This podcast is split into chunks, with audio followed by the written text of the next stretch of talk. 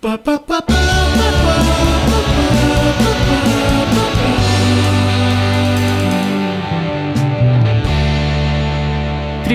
Это подкаст «Хочу, не могу», в котором мы обсуждаем, что такое секс и как им заниматься. Меня зовут Лиза, мне 24 года, я феминистка, лесбиянка, писательница и редакторка литературного журнала «Незнание». Всем привет, ребята! Меня зовут Леша, мне 34, я IT-инженер, геймдизайнер, музыкант, и все у меня круто. И ты прожил дольше, чем Христос. Да? Охереть, подожди. Реально? Ну, чел, ты читал вообще там произошло что такое, что? Не буду спойлерить. Читал главную книгу. Не читаю художественную литературу. Короче, а, смотрите. Меня зовут Кирилл, мне 22. Я страстно увлечен сексом. Да! Именно потому, что я им не занимался ни разу. Мечтаю начать. Инверсия такая немножко. Ну, я стартапер в сексе, так скажем. Ну, то есть, Инвестиции собрал? пока что у меня стадия посева. Кстати, посева.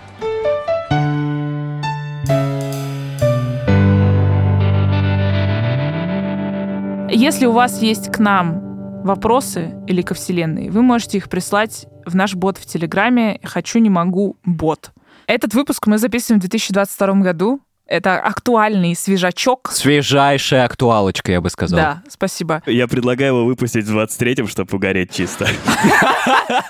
Что ж, мы реально угорели и выпускаем этот эпизод в декабре 22 года. Чуть-чуть не дотянули, чуть-чуть не додержали в себе этот... а, это, знаешь, если бы это был ребенок, он бы вылез уже трехлетним в кризисе трех лет сразу, типа, и такой, Сразу. мое! Сразу И на производство. плаценту, плаценту отбирает и убегает просто. В общем, да, э, передержали немножко эпизод, но он э, хорош, тем Созрел. не менее. Он созрел вообще. Так же, как Кирилл Краснов. Вот бы мне тоже не дотерпеть до своего первого секса.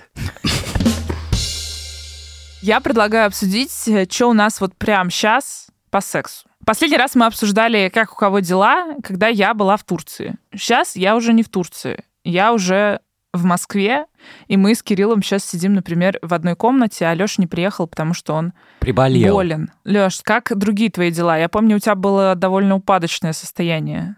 Ты как сейчас? Честно, покруче. Прям покруче и повеселей, потому что если, когда мы в первый раз тогда созванивались, я прям такой чувствовал себя полностью подавленным, разбитым, даже в социальном плане. Сейчас мне поприкольнее, повеселее, я вижусь с друзьями, я езжу к ним в гости, я общаюсь с девушками, то есть э, я такой, сохранять тот же темп, все будет круто. Леш, я рада. А что поспособствовало этому? Блин, я не могу это сказать, что поспособствовало. Это как-то...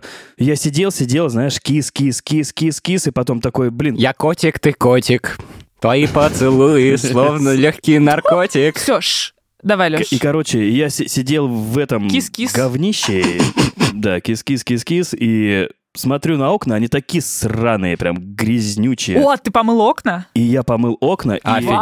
как будто Ты крут. меня Респект. это забустило. То есть я выполнил какую-то маленькую задачу, знаешь, Который тебе приятно. стало красиво, я такой, блин, а я же крутой парень, типа, что я тут занимаюсь говнищем каким-то. И потихоньку, знаешь, стал вот эти маленькие-маленькие дела делать, делать, делать, делать. Конечно, это все нестабильно идет, иногда я прям проваливаюсь опять в какой-то такое, знаешь, не, неэффективное состояние, но хотя бы раскачал маятник немножечко, и повеселее, поинтереснее стало, короче. Офигенно. Леш, я очень рада. Да, блин, я сам рад. Ты говоришь, что снова с девушками начал общаться. Был ли у тебя секс с нашего прошлого разговора или пока нет? Нет. Но что-то мутится. Но теперь, по крайней мере, мне интересно это стало. То есть Ага. я, у меня либидо по- поднялось, то есть я закуклился в скорлупку, как бы залез, а теперь вылезаю такой, привет, красотки. Так что теперь все нормально.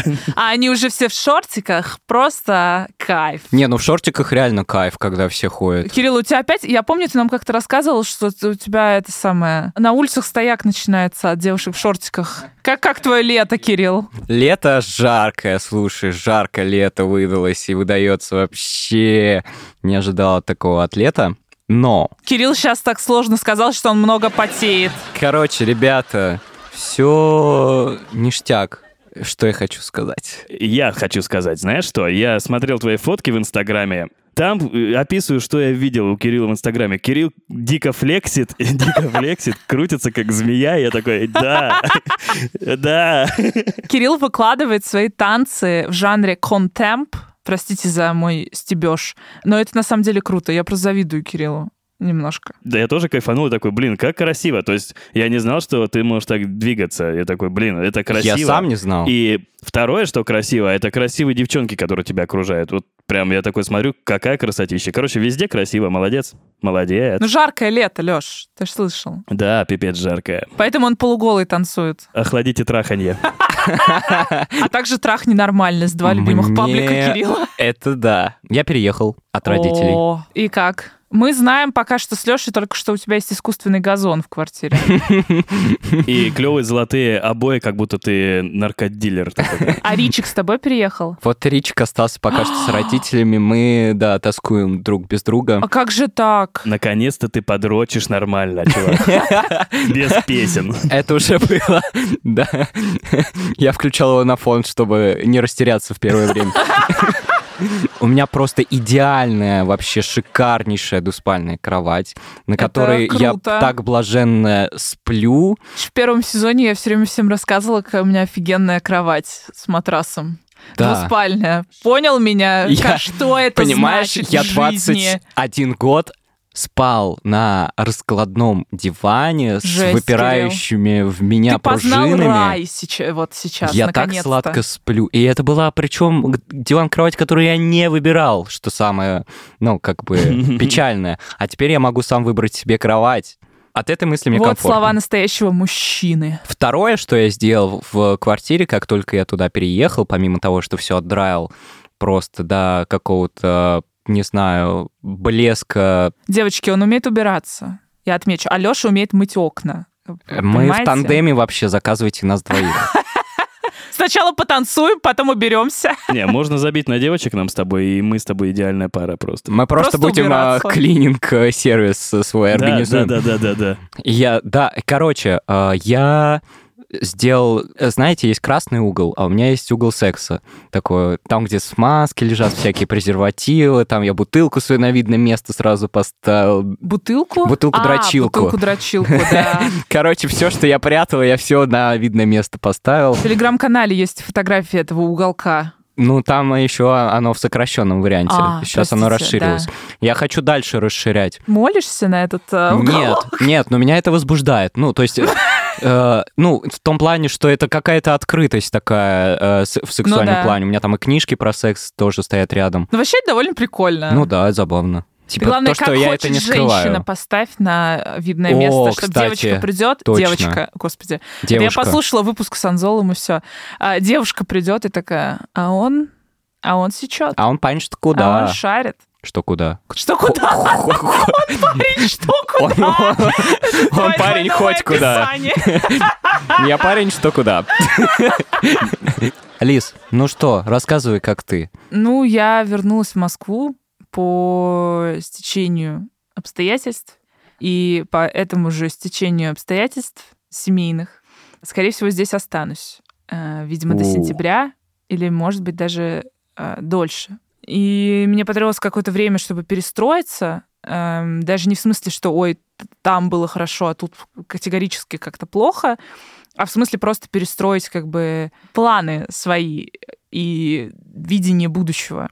Тебя эмоционально шатает. Мне кажется, опять же, все эти переезды туда-сюда. Эмоционально меня шатает в пределах допустимого. Я бы так сказала. Знаешь, Мгм. турбулентность есть, но она... Но маску надевать не надо. Но маску надевать не надо. Да, пристегните ремни, потерпите, и все вернется в норму. Вот, то есть, конечно, меня потряхивает, но меня потряхивает в целом всегда в любых обстоятельствах. Э, У меня есть это свойство психики. Но я, на самом деле, поняла, что моя трехлетняя терапия дает свои плоды, и что я чувствую себя более взрослой в том, что мне приходится принимать взрослые решения и принимать их, учитывая не только себя, а учитывая еще мою новую семью, в смысле, как бы мои отношения, все, что с ними связано. И это очень странно, что меня очень радует, что я нахожусь с кем-то в такой вот связи, и что мне надо это учитывать. Меня это не расстраивает, а наоборот наполняет каким-то ну, таким теплом и ощущением, что у меня есть дом и есть вот моя семейная ячейка. Я правильно понимаю, что ты остепенилась? Ну да. Я была степенной, просто теперь есть с кем быть степенной. Не убавить, не прибавить, как говорится, Факт. поэтому давайте перейдем к вопросам наших слушателей. А то, что все мы да мы, а тут есть вопросы поинтереснее. Ребята, первый вопрос, поехали. Встречаюсь с парнем уже полгода. Ссоримся очень редко, как правило, из-за того, что я уделяю ему мало заботы и внимания. В интернете прочитала, что если любишь, то на подсознательном уровне начинаешь проявлять переживания и волнение. И у меня появилась мысль, что я не люблю, а просто так думаю. Это мои первые отношения, и раньше я никогда не влюблялась. Так как понять, любишь ты на самом деле или ошибаешься? Спасибо авторке вопроса. Мне кажется, что вопрос очень классный. У нас такого еще не было в таком вот разрезе. Я знаю, что некоторые говорят, что когда любишь, ты просто знаешь, что ты любишь. В смысле, ты что у чувствуешь тебя, это сердцем. у тебя просто, да, появляется это чувство, Тебя и ты ведет по любовь. этой, да, и ты по этой эмоции такая, я люблю, я буду с этим человеком. Я недавно еще читала книжку, которую очень плохо перевели на русский язык, но теперь она есть на русском языке. Называется «Все о любви» Белл Хукс. Белл Хукс — это такая очень известная феминистка, теоретикесса американская. Там есть интересные мысли для тех, кто никогда не читал книжку «Искусство любить» Эриха Фрома. Можно почитать просто Белл Хукс. Она там э, много говорит о том, что вот это наше культурное представление, что любовь — это чувство, что любовь — это то, что мы знаем с детства, и то, что мы просто чувствуем, она говорит, что это неверно, и что любовь — это действие. Но тут помогает то, что в английском love — это как бы одновременно глагол и существительное, но она имеет в виду, что любовь — это акт какой-то, направленный на человека, что это не чувство, Мгм. а это вот ты любишь. То есть ты что-то что делаешь, что-то происходит. Короче, ты что-то на кого-то направляешь. Ну, что это что-то происходящее, а не просто вот это чувство процесс, в тебе, а, да, что это а некий, не явление. Да, что это некий процесс, да, что это процесс, а не явление.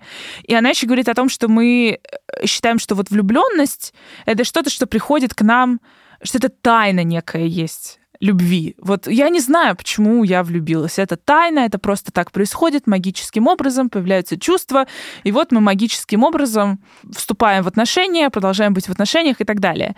И она говорит, что на самом деле настоящая любовь — это не незнание, а знание. То есть никогда для тебя другой человек загадка, и твои чувства загадка, а наоборот, когда ты хорошо знаешь человека и любишь в нем то, что ты в нем знаешь. Отдаешь вот, себе отчет. Не думал, что когда-то соглашусь с феминисткой, вот, но в этом вопросе частично согласен в том, что плане, что любовь — это действие. Я с этим категорически согласен. И если ты действительно хочешь любить парня, действуй, проявляй вот это внимание, вот эту заботу, вкладывайся в него. Потому что чем больше ты будешь вкладываться эмоционально, как-нибудь, ну, свой ресурс, который у тебя есть, там, деньги, я не знаю, эмоции, внимание, время, забота, чем больше ты будешь вкладываться в отношения и в парня, больше ты это будешь ценить, и, и больше вот это у тебя забота, скажем так, вот это уровень влюбленности будет подниматься. у меня есть к вам обоим вопрос. Давай, а потом я А, поспорю с вы вами. оба, вы оба влюблялись. Да. Было дело, конечно. Как вы понимали, что вы кого-то любите? Короче, есть реально, ну, по крайней мере, у меня какие-то пунктики, на основе которых я понимаю, влюбляюсь ли я или нет. А любишь ты или нет? Давайте разделим. Есть влюбленность, или, как я люблю теперь это называть, ламеренция. Что? Ну, то есть тот период влюбленности, когда ты как бы думаешь об этом человеке, думаешь, что вы все, вы должны быть э, как бы... Лимеренция. Сука. Извините, я просто загуглила. Хорошо, лимеренция. Так. Или, как я люблю это называть, лимеренция. О, хитрый, он решил воспользоваться возможностями монтажа. Я тебе не дам, я испорчу сейчас тут все. Лимеренция — это, ну, типа, период влюбленности. Хорошо, хорошо, любовь, любовь. А, любви у меня не было. Ну, вот как бы с оговоркой. Взаимной не было. Влюбленность, как понимается у меня? Во-первых, то, что меня начинает возбуждать сначала человек. Второе, ты хочешь э, этого человека чем-то одарить. Сделать какой-то подарок, сделать что-то приятное, сделать э, ему что-то, от чего он почувствует радость. Мгм. Третье, ты хочешь с ним быть вместе не только когда тебе нужен секс. Банально ты... там, Отличный параметр. Банально хочешь э, проводить время не обязательно даже в какие-то радостные периоды жизни, то есть не просто разделить момент там э, солнечный день, пойдем гулять, смотри какая классная погода. Ты можешь и в пасмурную пойти погулять с этим Вау. человеком. Ты можешь под дождем мокнуть как мокрая крыса и быть рад этому. Вот. Э, четвертое. Его понимание о трудностях жизни. Четвертое. Вы, ну, когда коммуницируете друг с другом, у вас появляется какое-то понимание, что ли, друг друга. То есть вы, что называется, слышите друг друга, слышишь другого человека подсознательно. То есть он может что-то не проговаривать, но ты его понимаешь. И из банального тебе просто комфортно жить. Ну, твоя жизнь скрашивается. А, Условно, ты идешь в магазин за продуктами. Ой, блин, какой классный пакет майка сегодня мне выдали в продуктовом магазине. Или там, Просто блин. его жизнь, солнечный день, пасмурный пакет майка. Вот, это что касается лимиренции. Господи, то есть еще дальше есть. Любовь — это чувство совершенно более Кто мощное. доживет до конца этой лекции, тот и станет победителем в игре «Хочу, не могу». Любовь — это, ну, когда тебе не важно вообще, любит тебя другой человек или нет. А, Интересная Потому дефиниция. что, ну, как бы, ты любишь ведь не за то, что любит он тебя или нет.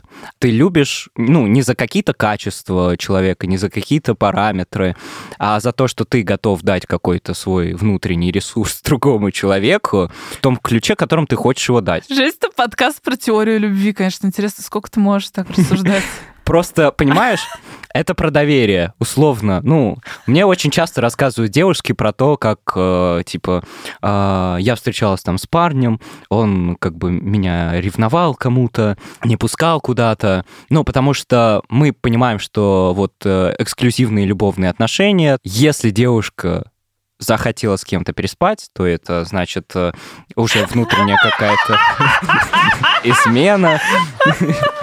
Что происходит? Ты пишешь всегда школьное сочинение и начинаешь, знаешь, за пять верст от основного поинта, чтобы набрать две страницы. Здесь вопрос, она не может понять, любишь ты на самом деле или ошибаешься. И ты говорил, э, как бы, что вот есть разные влюбленности, но просто вопрос, как ей отличить, любит или ошибается? Это происходит уже в постфактуме. То есть после того, как пройдет какое-то время, и, э, собственно, произойдут разного рода события, и у нее будет какой-то опыт, она ретроспективно начнет на это смотреть и скажет, это была любовь или нет. Мы пустились, вот знаете, в викторианскую эпоху мужики ходили в панталонах, убивали друг друга шпагами на дуэлях и рассуждали о любви. Это Мне мы. кажется, вот этот вопрос, он до сих пор, типа, для того, чтобы просто по- поболтать, и нету какого-то ответа конкретного, типа, любовь, что это такое. Вот у меня ссылку, референс на Лизу, для меня любовь — это глагол. То есть это мои действия и ответные действия А для партнера. меня это чувство. Это не гормональное вот это. Не гормональное вот это твое, понял? Для меня чувство — это чувство. Это, ну, это гормоны. Ну, в смысле, Окей, это прикольно. Ты когда ты принимаешь условно, что твой партнер сделал выбор не в пользу тебя, но типа ты все равно продолжаешь его любить, это же чувство, а не поступок. Нет. Ну, Я не знаю. Чувство проходит, я так скажу. Да. А поступок совершается. Лучшая философская беседа. Короче, смысл в том, что для меня вот это гормональное безумие, да, когда мне хочется там творить фигню какую-то, это прикольное дополнение, но я бы никогда не стал опираться на это. Это не фундамент. Согласна. Это не база. Да, это. Не база. Это не база, это так. И я могу абсолютно, скажем так, спокойно к человеку относиться и жить с ним до конца жизни, если мы друг друга дополняем, если мы идем к одной цели, и если мы держимся друг друга. Это преданность, это доверие, это хорошие человеческие ценности. Если мы эти ценности разделяем и идем рядом друг с дружкой, это охрененно. И вот для меня вот это любовь, это действие. Вы можете не дарить друг другу цветы, не хвататься за голову, если она пришла на 5 минут работы позже. Вот. Но это про доверие, это про действия, поступки. Это, ну, партнерство именно. Но вы можете и дарить цветы, ребята. Да, нет, я, я говорю, это не исключает, я не говорю, что надо именно так вести, а чувства пошли вы в жопу. Нет, чувства это круто, это хорошее дополнение, но это не фундамент. Это не база, это так. Мы не можем тебе автор вопроса сказать... Помочь. Ну, мы не можем тебе сказать, любишь ты или нет. Э, Это на тебе. Я могу сказать только то, что то, что ты не проявляешь заботу и внимание, это может значить как то, что, может быть, были какие-то чувства, а теперь их нет, и как бы вот это действие любви тебе не хочется совершать, и это окей. Ну, в смысле, можно расстаться и как бы жить дальше. Так это может означать, что ты просто не знаешь, как вот эти чувства прошли, как дальше проявлять заботу и внимание. И тогда нужно просто поговорить с партнером и узнать у него, что ему приятно, и все, и дать ему это. Очень просто. А я скажу так. Дарите цветы! Дарите цветы любимым! Дарите! Ни хера подобного. Я бы, если бы встретил эту девушку, я бы сказал так, что ты сама выбираешь, любишь ты или нет. Вот и все. Отвали от нас.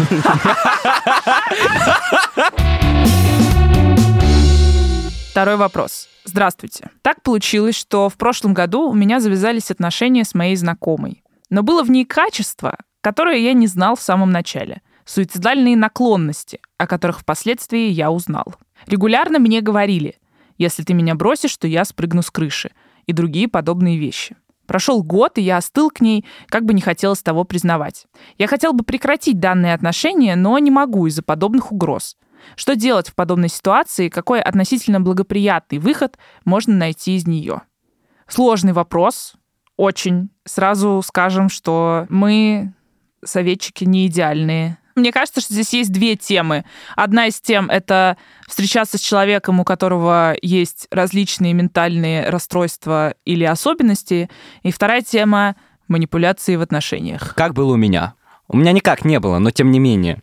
Я никогда не был манипулятором, и не скажу, что мной э, как-то манипулировали, но в голове я как бы всегда представлял такую ситуацию, что вот мне отказали, мне плохо, и что я буду сейчас делать? Типа, может, блин, вообще жизнь не кончена после этого всего, и типа надо с этим всем заканчивать. Но я никогда не допускал такой ситуации, чтобы я этим поделился бы э, с человеком, от которого этого зависит. Ну, то есть э, принятие решения. Потому что я всегда понимал, что если я скажу, что типа я умираю без тебя, или там я сейчас вскрою вены, если ты не приедешь, то я таким образом не сделаю никак лучше. Окей, ну хорошо. А если бы ты был на месте парня, вот тебе так пишет девушка, с которой ты бы хотел расстаться, твои действия? Я не хочу, чтобы она выпрыгнула. И поэтому я бы действительно поехал.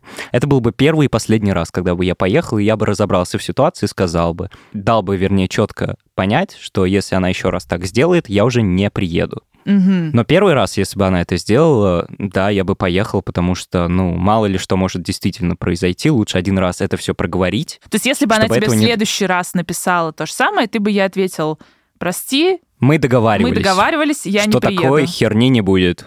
В моем случае я умею, кажется, умею, кажется, договариваться так, чтобы такой э, Ну, ситуации не не, произошло точно. Точно не от меня, конечно же, это зависит, но важно уметь доносить таким образом, чтобы человек не рассчитывал. Но э, суть же в том, что мне кажется, что это манипуляция в том смысле, что человек в такой ситуации рассчитывает как раз-таки тебя поставить в положение, в котором ты будешь вынужден быть человеком, на которого рассчитывают. Ну да, Понимаешь? иначе То есть- совесть. То есть ты объясняешь, не надо на меня рассчитывать, я не приеду, а она хочет сохранить связь с тобой. И вот таким образом она дергает за ниточку этой связи, просто тебя Да я все понимаю. У меня есть э, вытягивая. лучший друг, который как бы по любому звонку девушки, которую он любит, э, может приехать, потому что ей очень плохо, там... э, А она такого же рода пишет или чуть менее драматичный? Я не очень вовлечен в эту историю, честно говоря. Вот, не знаю, какая там сейчас ситуация, но А, это его девушка? причем нет. Не, просто рандомная. Нет, А, а, это в не его смысле, а девушка, а, то есть он... А, он влюблён просто Ну, скорее всего, да, видимо. Вот, ну, короче, это странная А. ситуация, и, конечно же, ну, мне бессмысленно советовать это другу, во-первых, потому что он не обращается за какими-то советами, но, скорее всего, еще во многом, потому что я знаю, что я не поменяю этого человека, если я ему скажу то, как я это вижу. Ну да. Потому что это его склад ума и его характер, который сформировался уже давно. И не мне это разгребать. Если я буду какую-то херню творить, и ты мне хочешь, захочешь что-то посоветовать, обязательно посоветуй, даже если это мне не понравится, или я скажу, что ты дурак. Смотри, Кирюх, вот ты девушке говоришь, дорогуша, и еще раз захочешь вот так со мной манипулировать, я больше не приеду. Договорились? Она такая, договорились. Вот, ты уезжаешь домой, и она тебе сразу пишет, типа, я опять сейчас прыгну, типа, приезжай быстро. И ты такой, ну все, я так не хочу. И она, и она прыгает. Не, Лех, такой ситуации бы не произошло, знаешь почему? Потому что я бы не взял трубку. Понял, Лёш? Она пишет везде. Я бы проигнорировал И сообщение. она прыгает. А- Она прыгает дальше. А как ты дальше будешь жить с этим? Понятно, что ты можешь Да. себе говорить, что ты не виноват, но ты будешь чувствовать, что ты виноват. Ну, я буду чувствовать, я это проработаю. А знаете, в чем прикол? В чем? Вот если со мной такая ситуация случится, я себя ни хрена виноватым не буду чувствовать. Вообще ни капельки. Ну, ты уверен прям в этом? Я уверен в этом, потому что я четко обозначил все. Мы согласились, мы договорились. Я не могу отвечать и брать на себя вину какую-то и ответственность за действия другого человека. Это взрослый, сука, человек. Я как бы здесь при чем? Ну, извини меня, если ко мне все будут подходить и говорить, Леха, сделай то, иначе мы там расшибемся в лепешку, мне что, со всеми на поводу, я ж сдохну сам, я сам спрыгну с крыши. И я предлагаю, знаешь что, парень, вот, э, ты скажи, если мы не расстанемся, я спрыгну с крыши. Зеркаль, короче, вот, и все. И вы в патовой ситуации друг друга так и трахайте мозги дальше. Вы, мы сейчас, когда обсуждали эту ситуацию, мы предполагали в основном, как бы или это звучало так, что девушка делает это более-менее сознательно, и что она на самом деле не хочет прыгать из окна, но она как бы использует это как манипуляцию. Мгм. Мне кажется, что здесь нам автор вопроса в том числе об этом пишет. У девушки в целом есть э, некоторые суицидальные наклонности, как он это объясняет, суицидальные порывы Мгм. и так далее.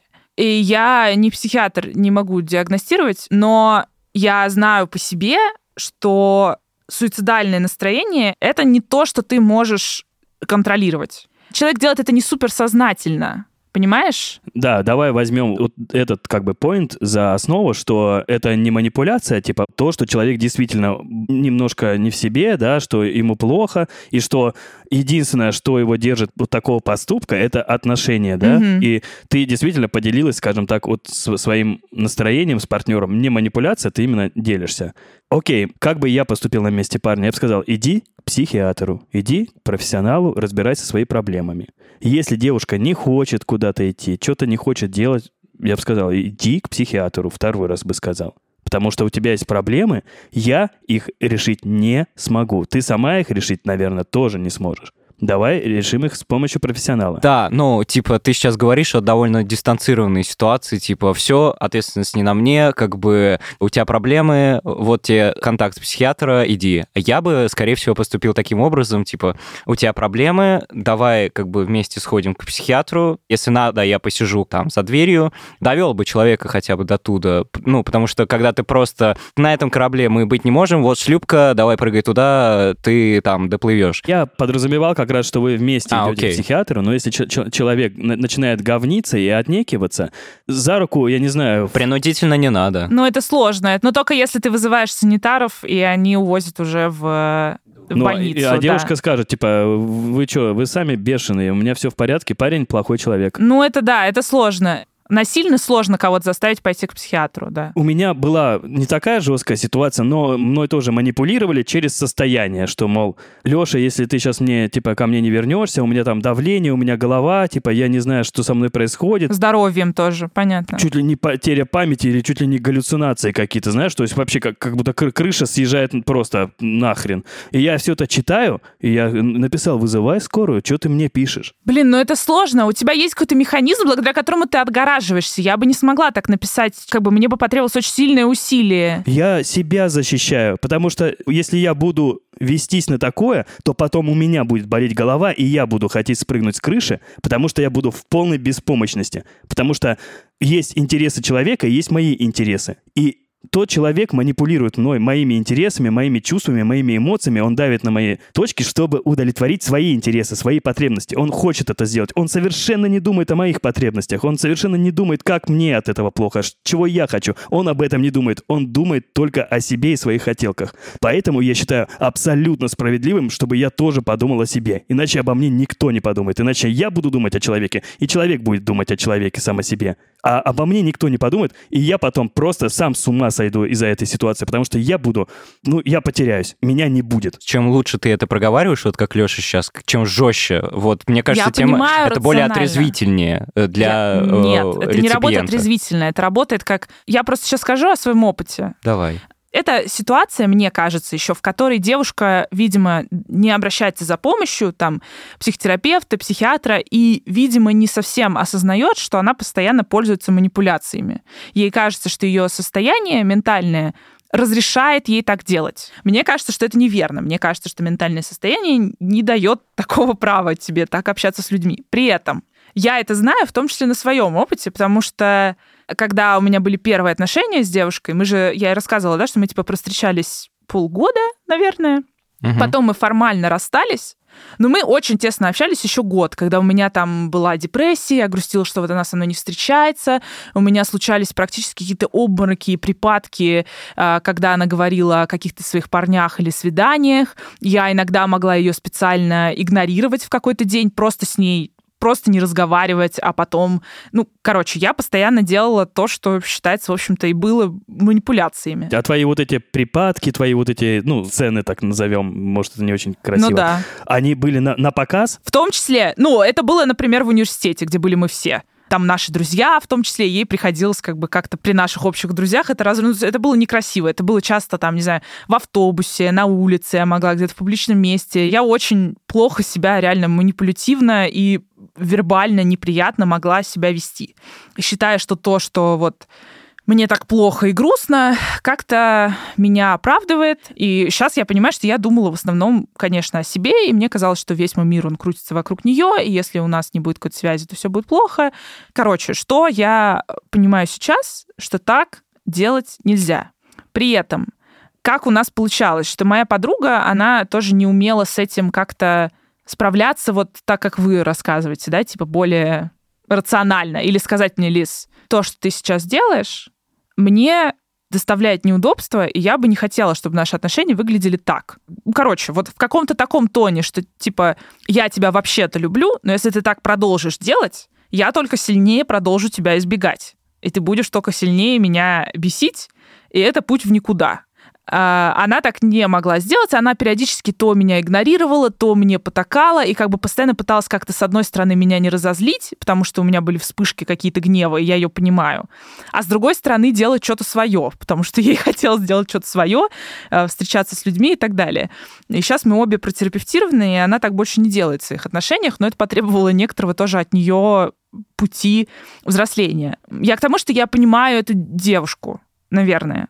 Могу понять, почему она так делает. Но я, надо сказать, нашла все-таки психотерапевта себе. Да, я, я Вот. ее ни в чем не виню. Я не говорю, что ты злая и плохая. Нет, я ее ни в чем не виню.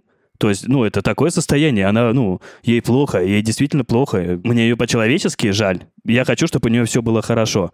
Но, опять же, если вы не в отношениях, и ваши интересы не направлены на отношения, а направлены каждый на себя, на свои какие-то хотелки, то я считаю справедливым парню, типа, чел, защищай свои интересы. Ну да. Это будет абсолютно, это абсолютно правильно. И не будет никакой вины. Ну, по крайней мере, я к таким, как бы, священникам, может, поучаствую. Я тебе отпускаю эту вину, ты ни в чем не виноват, чел. Делай, как тебе хорошо. Леха тебя отпустит вину. Я в целом тоже отпускаю. Мы все втроем, кажется, определились, что, ну, действительно, девушка, ну, не сказать, чтобы как-то виновата, в- потому что манипуляция — это довольно часто неосознанная какая-то штука, которую нелегко считать. Вот, особенно если ты не обращаешься к специалисту. Возможно, если бы она нам написала, то, ну, нам было бы лучше разобрать э, этот момент и учесть все стороны. Но раз нам написал ее молодой человек, то мы выразим поддержку ему. Вот. Подытожил. Мы очень э, сочувствуем этой ситуации. Ну, лично я не знаю, как бы я себя чувствовал на таком бы месте. Надеюсь, все обойдется. Я надеюсь, что человек э, сделает то, что он хочет сделать, в смысле выйдет из этих отношений безболезненно. Вот, для обеих сторон. А теперь к третьему финальному веселенькому вопросу. И зачитает веселенький вопрос веселенький Кирилл. Вопрос такой. Насколько нормально подарить маме секс-игрушку? Стоит ли это обсудить? Или лучше сделать сюрприз? Ух, что сказать? Что я маме секс-игрушку никогда бы не подарил. А папе? И папе бы не подарил. И, вопрос, и ответ Почему? знаете почему? Очень простой. Да денег да. нет. Нет, потому что, потому что они мне тоже не дарили. Вот и все. Ах ты, меркантильная Око за жопа, а? око. Нет, нет, нет, нет. Они не дарили мне презервативы ни разу. Они не говорили типа, Кирилл, давай мы расскажем, э, как бы... Так, может, они... Слушай, может, они смотрят на тебя такие, блин, Кирюха нам никогда не дарил секс-игрушек и презервативов. Не будем ему дарить. Вы же, блин, яблони от яблони. Небось, так и...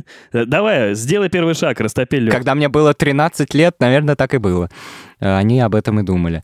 Короче, ну, я руководствуюсь этой стратегией, поскольку тема секса не особо поднималась в нашей семье.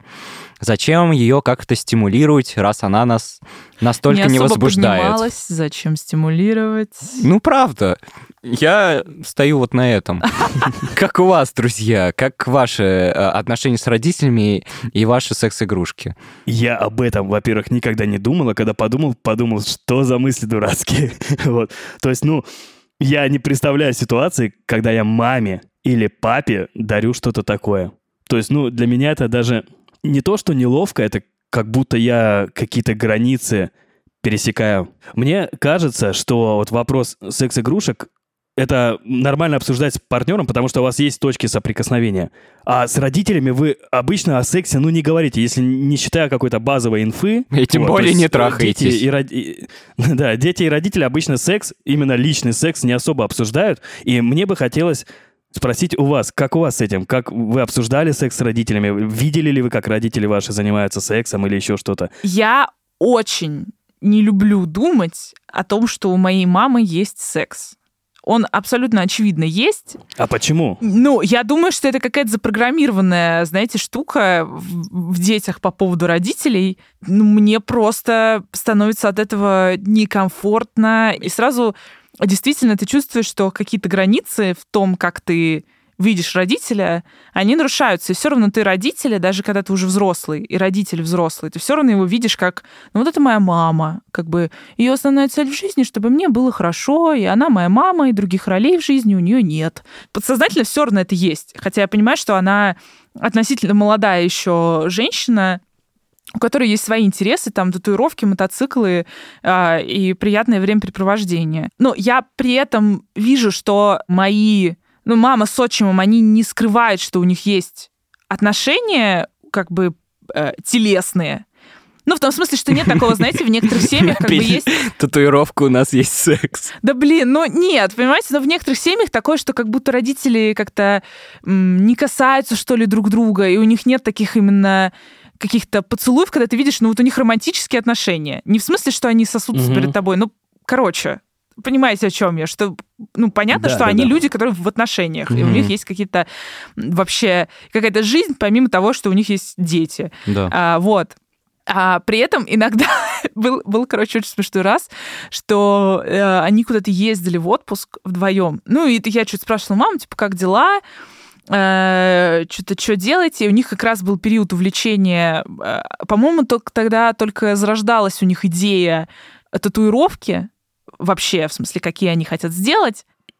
И мама Мгм. мне прислала фотографию того, как они у друг друга на теле нарисовали. Там не было ничего э, того, что я бы не видела, в смысле, там не было интимных, интимных частей тела, но, тем не менее, очевидно, что активность, при которой они что-то друг на друге рисовали, была относительно интимной и, возможно, к чему-то потом привела.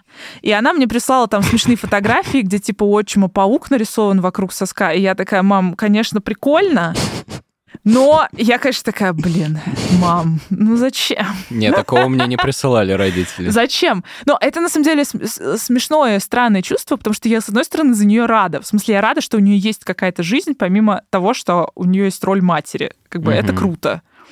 Вот. С другой стороны, я бы хотела на эту жизнь немножко закрыть гла- глаза как бы на некоторые проявления. Для меня тоже тема секса э, родителей это такое, блин, я туда не хожу. То есть это лес, где монстр какой-то, и то есть я туда не пойду. То есть, не От знаю, этого может, это монстра ты действительно какая-то... появился, Леш. Да, А ты видел этого монстра? Подожди. да, я видел этого монстра, и не так уж он и страшен. Я не помню, сколько мне лет было, но, наверное, где-то от 12 до 14, может, до 16. И я что-то, ну, уж- уже собирался спать, уже все такие укладываются, и я хотел спросить какую-то фигню у родителей. И захожу такой, и смотрю, а там прям экшен, и такой... Я очень засмущался, естественно. Я зашел и, ну, сходу такой распахиваю дверь, типа, и начинаю уже спрашивать, и такой... «Мя, мля, э».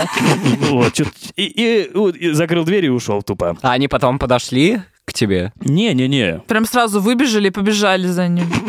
Такие, Леха, Леха, что хотел скорей? Нам интересно. Вот. Мне было неловко. Мне было неловко, во-первых, что я помешал. Вот. Во-вторых, ну просто какое-то смятение общее было.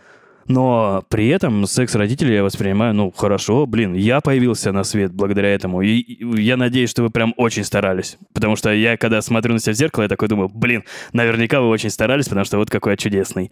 Сестра моя появилась. То есть, ну, не, секс родителей — это здорово. Но при этом какая-то табуированность темы у меня присутствует. Я не знаю почему, ну то есть я никогда эту тему не обсуждал с родителями. Подожди, я так и не понял. Они, ну, после там, на- че- через день Вы тоже это обсуждали, что не ты забежал обсуждали, к ним? что... Нет, не, не, не, мы такие, Сделаем вид, что этого не было.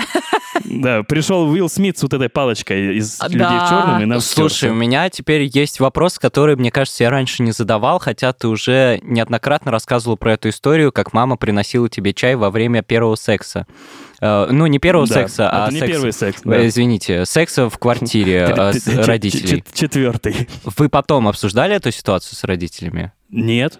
Ну, Мгм. Я просто не понимаю, как это обсуждать. Чё это, мам, обсуждать? надо кое-что обсудить, присядь. Я просто, ну, что об- обсуждать? Мама, я думаю, поняла, типа, блин, больше, наверное, чая не принесу. Вот. Тут, знаешь, еще такая штука, что это и не нужно обсуждать, мне кажется. Не ну, в нужно. смысле, а что обсуждать? Потому Да, что вы, да. вы все понимаете, что, типа, это была случайность. Понятно, что это надо было бы, наверное, обсудить, если бы, не знаю, ты там мгновенно не вышел, или если... Ну, короче, если бы как-то это иначе закончилось, а не так, что ты случайно открываешь дверь и такой, ой, типа, сорян. Потому что это вот, ну, все, вы все достаточно взрослые люди, и вы все понимаете, что произошло. Согласен, это базово. То есть это примерно то же самое, что ты по телефону говоришь, к тебе кто-то заходит, спрашивает, и ты такой, ну, типа, я Ну по да, телефону да, говорю, да, и да, он да. просто разворачивается и уходит, он понимает, что он тебе помешал, типа, ты сейчас занят. Да, но ты, типа, неловкость-то из-за этого он не чувствует. заметь.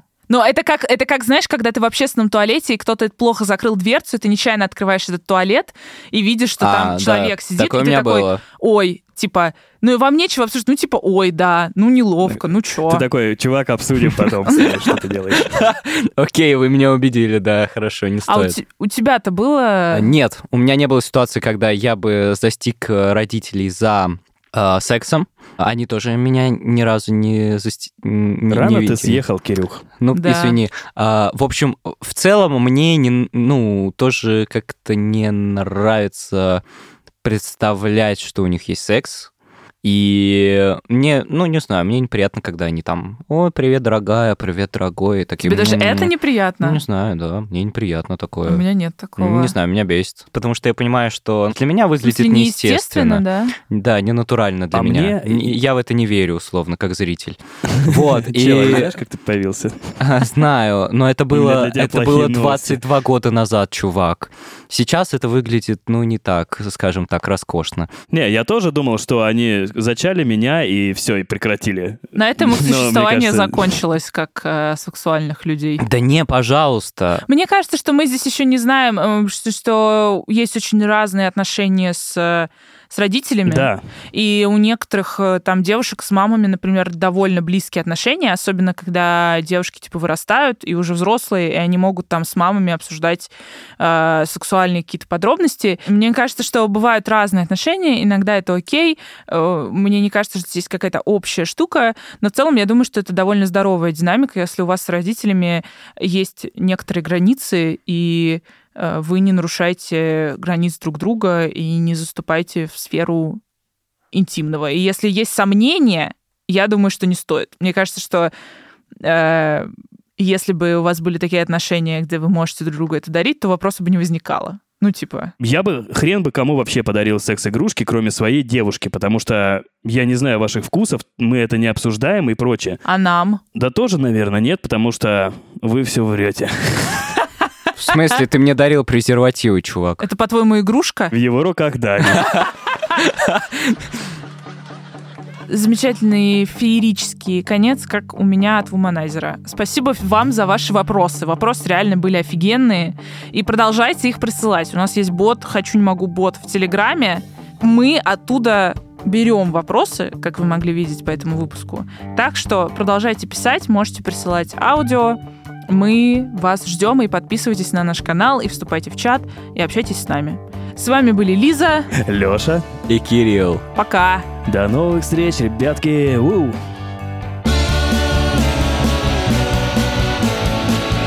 Это подкаст студии «Либо-либо». Продюсеры Екатерина Крангаус и Полина Агаркова. Редактор Юлия Яковлева. Звукорежиссер Нина Мамотина. Композитор Ильдар Фаттахов.